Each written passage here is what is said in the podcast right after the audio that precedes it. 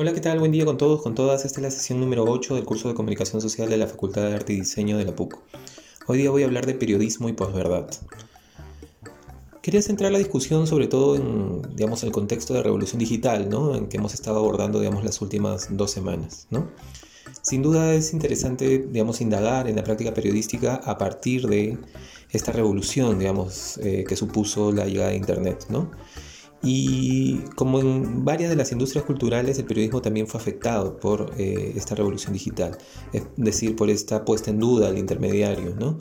que de alguna manera eh, suponía eh, que la audiencia pueda de alguna manera llegar directamente a la información sin necesidad del usuario. ¿no?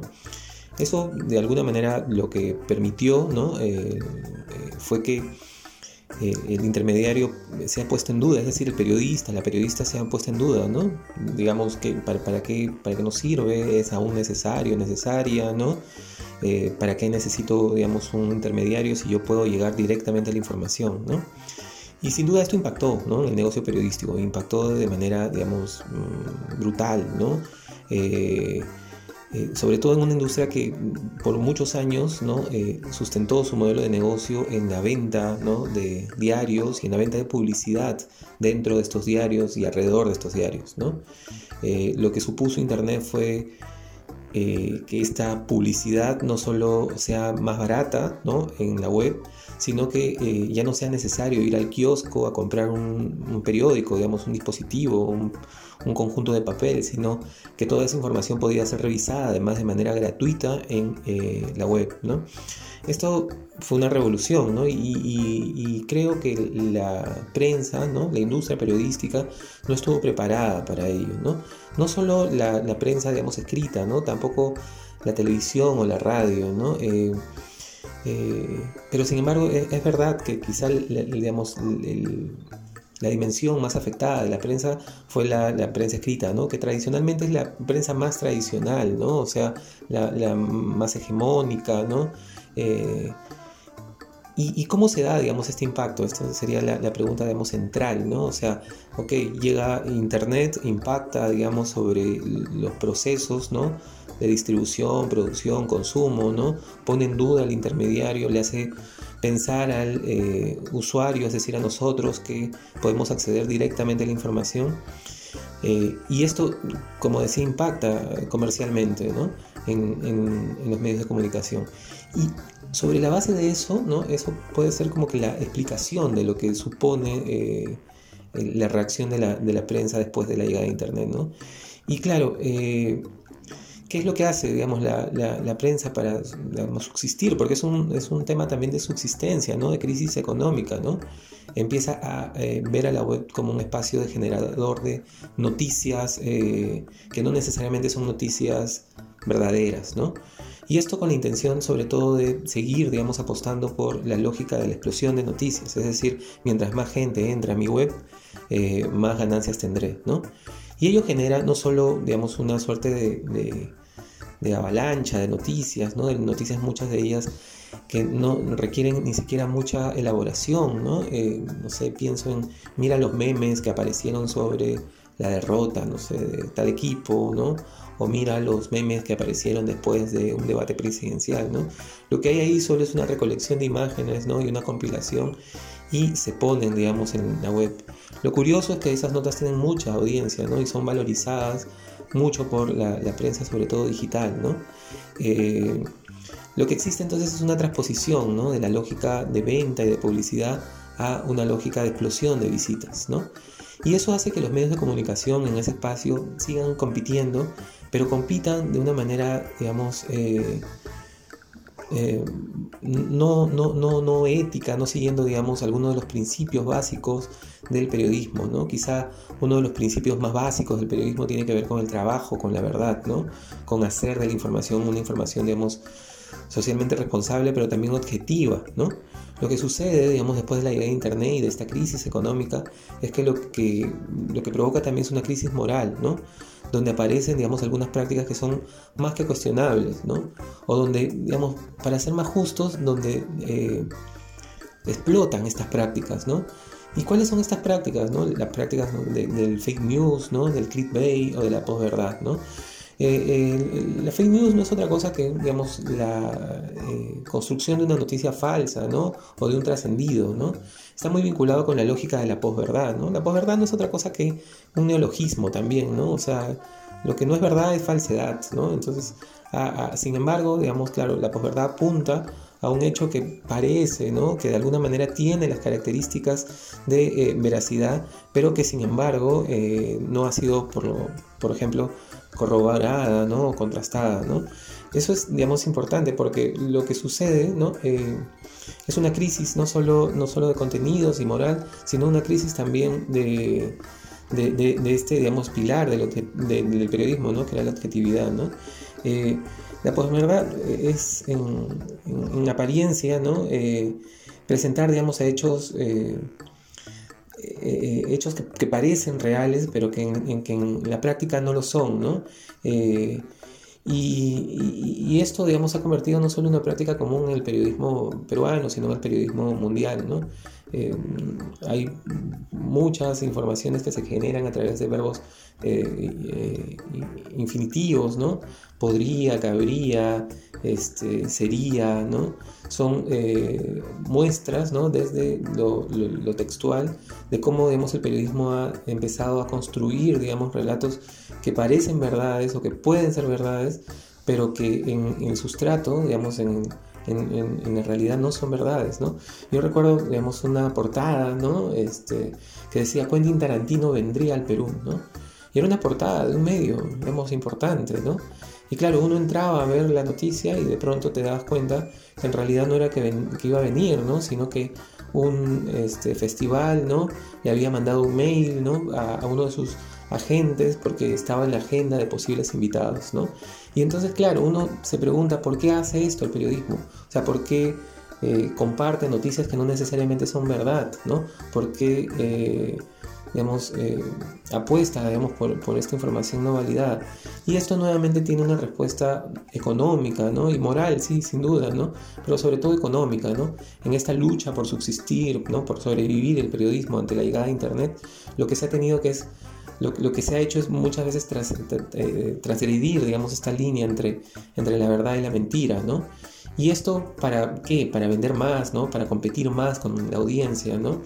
Eh, y digamos, todas las estrategias están vinculadas a ello, ¿no? A tener muchas más visitas, porque claro, a un medio digital, por ejemplo, le conviene tener muchas más visitas que su competencia, porque puede negociar, no sé, con, con, con con Ripley o con, digamos, una empresa, eh, una mejor pauta publicitaria, ¿no? Uno le puede decir, oye, a mí me visitan 10 millones de usuarios únicos al día, mientras a la competencia 5 millones, entonces yo te cobro más, ¿no? Pero esto, ¿no? Que es una estrategia también bien tradicional de cómo se genera, digamos, ganancia en la publicidad, lo que, digamos, lo que ocasiona es que eh, los medios eh, periodísticos eh, discutan ¿no? por, un, por una audiencia de manera nuevamente ¿no? este, no clara, no objetiva y no veraz. ¿no? Esto también puede ser entendido, por ejemplo, a partir de la estrategia del clickbait, ¿no? que es esta suerte de promesa por la información que está, digamos, contenida, pero que no necesariamente se resuelve cuando entras. ¿no? De esto tenemos muchos ejemplos, ¿no? tipo, ah, presentan un video y te dicen, mira lo que sucede en el minuto 2, ¿no? no lo podrás creer, ¿no? o esta lógica que ponen eh, preguntas, ¿no? Más que como titulares, ¿no? Para que uno entre a la nota, ¿no? Lo que están buscando ahí, ¿no? Los medios de comunicación es que uno entre a la nota, no le importa que la leas, que te informes, ¿no? Sino que seas un indicador más de, eh, de, de, un lector, ¿no? Una lectora, ¿no? Esto sucede constantemente, ¿no? Este, y se interpelan, digamos, digamos a, la audiencia de distintas maneras, ¿no? El, periodismo deportivo, por ejemplo, utiliza mucho el hate, ¿no? O sea, cuando pierde un equipo peruano, ¿no? Eh, por lo general sabe que los hinchas de ese equipo peruano no van a comprar el diario, no van a entrar a la nota, ¿no? Entonces lo que desarrollan es más bien eh, una noticia pensada para los hinchas del equipo rival, ¿no? Tipo para, es, nuevamente el, ejemplo de los memes, ¿no? Es significativo, ¿no? Mira los memes de la derrota de tal equipo, ¿no? Entonces uno no va a entrar, si uno es fan de ese equipo, no va a entrar a ver, digamos, los memes de, que se burlan de tu equipo, ¿no? Está pensada, digamos, esa nota más bien para otro tipo de audiencia, ¿no? Para este, esta audiencia, tenemos que entrar a hacer hate, ¿no? Eh, lo mismo sucede, digamos, con muchas de las interpelaciones a la masculinidad. ¿no? A mí me sorprende, por ejemplo, las notas sobre Mayra Cuoto, ¿no? Y todo, cómo se, cómo se presentan en, la prensa nacional, ¿no?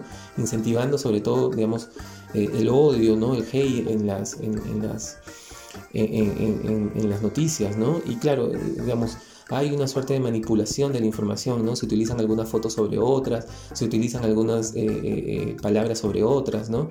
Y lo que están pensando ahí los medios de comunicación no es, digamos, informar, no es dar información, digamos, verídica, sustentada, digamos, relevante, ¿no? Sino lo que están buscando ahí es interpelar, digamos, una suerte de de, estructura de la sociedad, ¿no? Eh, seguramente han visto que, cómo, se generan, digamos, corrientes de opinión en relación a cómo Mayra Cuoto dice, eh, utiliza, digamos, eh, el, lenguaje, ¿no? y, y, que, claro, son sobre todo notas que han sido, digamos, creadas con esta lógica del clickbait, ¿no? Para que uno reaccione, para que uno entre, para que uno comente, para que uno discuta, ¿no? Ahora en el contexto electoral es lo mismo, ¿no? O sea, eh, las, las, noticias están buscando, están, o sea, o sea se, construyen eh, principalmente eh, vinculadas con tu reacción, ¿no? ¿no? No con la necesidad informativa, ¿no? No que tú te lleves algo, digamos, valioso, ¿no? Sino que tú te actives, ¿no? Antes, por ejemplo, para, no sé, ver la alineación de un equipo de fútbol uno necesitaba solo hacer un clic, ¿no? Ahora necesitas hacer al menos 11 clics, ¿no? Te presentan primero la foto del arquero, después la foto de defensa, ¿no? Y claro, lo que supone, digamos, esa lógica, ¿no? De cambio, ¿no? El clickbait, digamos, es que al final del mes el medio de comunicación diga, ah, tal usuario no ha entrado solo una vez a mi medio, sino ha entrado 11 veces, ¿no? Y en ese sentido te puedo cobrar a ti, empresa, digamos, publicitaria más, ¿no? Por anunciar en mi web, ¿no? Eh, esto, ¿no? que es digamos, una consecuencia, igual que la fake news o la posverdad, ¿no? también, eh, también, digamos, también encuentra digamos, su origen en esta crisis económica que supone la llegada de Internet. ¿no? Eh, y que es, es, una crisis que además prioriza, digamos, otras plataformas, ¿no? O sea, la información ahora se consume, digamos, por otras vías, ¿no? En Twitter, en Facebook, en Instagram, en TikTok, ¿no? Y los medios de comunicación eh, tienen que pugnar, digamos, por nuestra atención, ¿no? Entonces eh, tienen que pugnar sobre todo vinculando, digamos, sus noticias o la manera como las presentan a la forma como consumimos nosotros información en los medios, digamos, de las redes sociales, ¿no? Hay una adecuación, ¿no? Eh, hay una búsqueda, digamos, de, manera, digamos, desesperada de esta audiencia, ¿no? Y esta búsqueda, digamos, tiene que reformular su propia lógica de, presentar las noticias, ¿no? Y por eso, claro, las noticias que destacan son las noticias más soft, ¿no? Las noticias, digamos, menos relevantes, ¿no? Eh, las noticias, digamos, que, juegan un poco con esta lógica del, del clickbait, ¿no? Eh, y, claro, ¿cómo, ¿cómo se genera esto? ¿no? Eh, a partir, sobre todo, de este concepto de inmediatez que supuso Internet. ¿no? una de las grandes, digamos, conceptos del periodismo tenía que ver con la idea de la información, digamos, la pepa, ¿no? la información novedosa que te presentaban. ¿no? A partir de la llegada de Internet, por ejemplo, esta idea de, la pepa o del descubrimiento, ¿no? el develamiento de la información, ya no existe, ¿no? porque constantemente la información este, se va develando, ¿no? pero en otros espacios. ¿no? En Twitter digamos, vemos pepas cada minuto, cada segundo, cada instante. ¿no? Entonces, claro, los medios de comunicación ya no se pueden, eh, ya, no, ya, no, ya no trabajan con esta, con esta lógica de la novedad, ¿no? Y eso a partir de, eh, evidentemente, la inmediatez, ¿no? La inmediatez que ha supuesto el uso de información, ¿no? Entre otras cosas, digamos, esa lógica de, correr, digamos, para llegar siempre primero ha generado también, digamos, que mucha información eh, o que mucha desinformación o que mucho fake news aparezca, digamos, en los medios de comunicación, no, solo en las redes, ¿no? Transcurre en el WhatsApp, en, en, Facebook, ¿no? sino también los medios de comunicación en esta desesperada digamos, carrera por tener más eh, visitantes, más usuarios han caído, han sido eh, este, no sé si víctimas, porque digamos los medios de comunicación no son víctimas, ¿no? Más bien es la responsabilidad de no contrastar la información, de no validarla, ¿no? Eh, eso también, digamos, es una, consecuencia de Internet en el periodismo, ¿no? Como la inmediatez no ha permitido que el profesional verifique de forma mucho más eh, concienzuda la, verificación, ¿no? La demanda, digamos, en la actualidad es una demanda por la inmediatez, ¿no? Eh, no sé si ustedes han visto que que cuando ocurre, por ejemplo, un temblor en el Perú, ¿no? Este, uno inmediatamente va a Twitter, ¿no? A Facebook para ver si ha sido un temblor o no. Y claro, también, los medios de también vamos a los medios de comunicación, ¿no? Y algunos medios de comunicación digitales peruanos lo que ponen es, eh, fuerte temblor se sintió en Lima, ¿no? Uno entra a la nota y dice ampliaremos en breve, ¿no? Porque claro, la información ni siquiera es importante, ¿no? Lo importante es, digamos, que exista, que llegue, que, que, que, esté ahí, ¿no? Antes que llegue el usuario, ¿no? Es una, una, suerte de lucha, ¿no? De carrera, ¿no? Nuevamente desesperada contra, contra Twitter, ¿no? O sea, y claro, eso genera, este, genera que no haya ni siquiera información o genera a veces que se publiquen cosas que no han sido validadas, ¿no? Porque, digamos, es, es, verdad que, que, sobre todo en el periodismo digital las personas entran o buscan información eh, a través de Google, ¿no? O sea, no es que entres en la página para buscar información, sino pones en Google.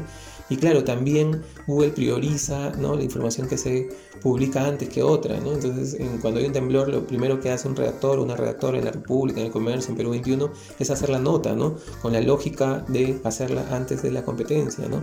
Para que en en Google aparezca, digamos, primera, ¿no?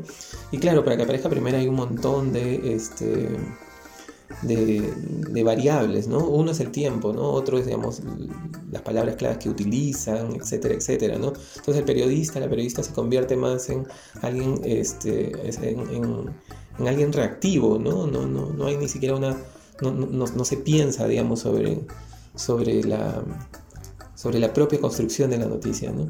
Eh, ¿Qué ha quedado, digamos, del periodismo antiguo? ¿no? Habría que decir que todavía hay algunas características ¿no? que, que, que, construyen el periodismo, ¿no? algunas características que hacen noticia una noticia, ¿no? la importancia del hecho, ¿no? los personajes, los implicados, la geografía. ¿no? Sin duda algo que pasa acá en el Perú es eh, mucho más, nos importa mucho más que algo que pasa, no sé, en, en Argentina o Nueva Zelanda. ¿no? Salvo que tengamos, digamos, familiares, etcétera, etcétera, ¿no? Pero claro, la aproximación geográfica sigue siendo importante, ¿no? Igual, digamos, la información que impacta a, digamos, un gran número de ciudadanos o los que se involucran alguna personalidad, ¿no? Que yo me lesione, digamos, jugando al fútbol no es lo mismo que se lesione, digamos, eh, Pablo Guerrero, ¿no? Sin duda. Es una, eh, digamos, la, información en tanto es una personalidad, ¿no? Eh, es mucho más relevante y mucho más mucho más requerida, digamos, por, por, los medios de, comunicación, ¿no?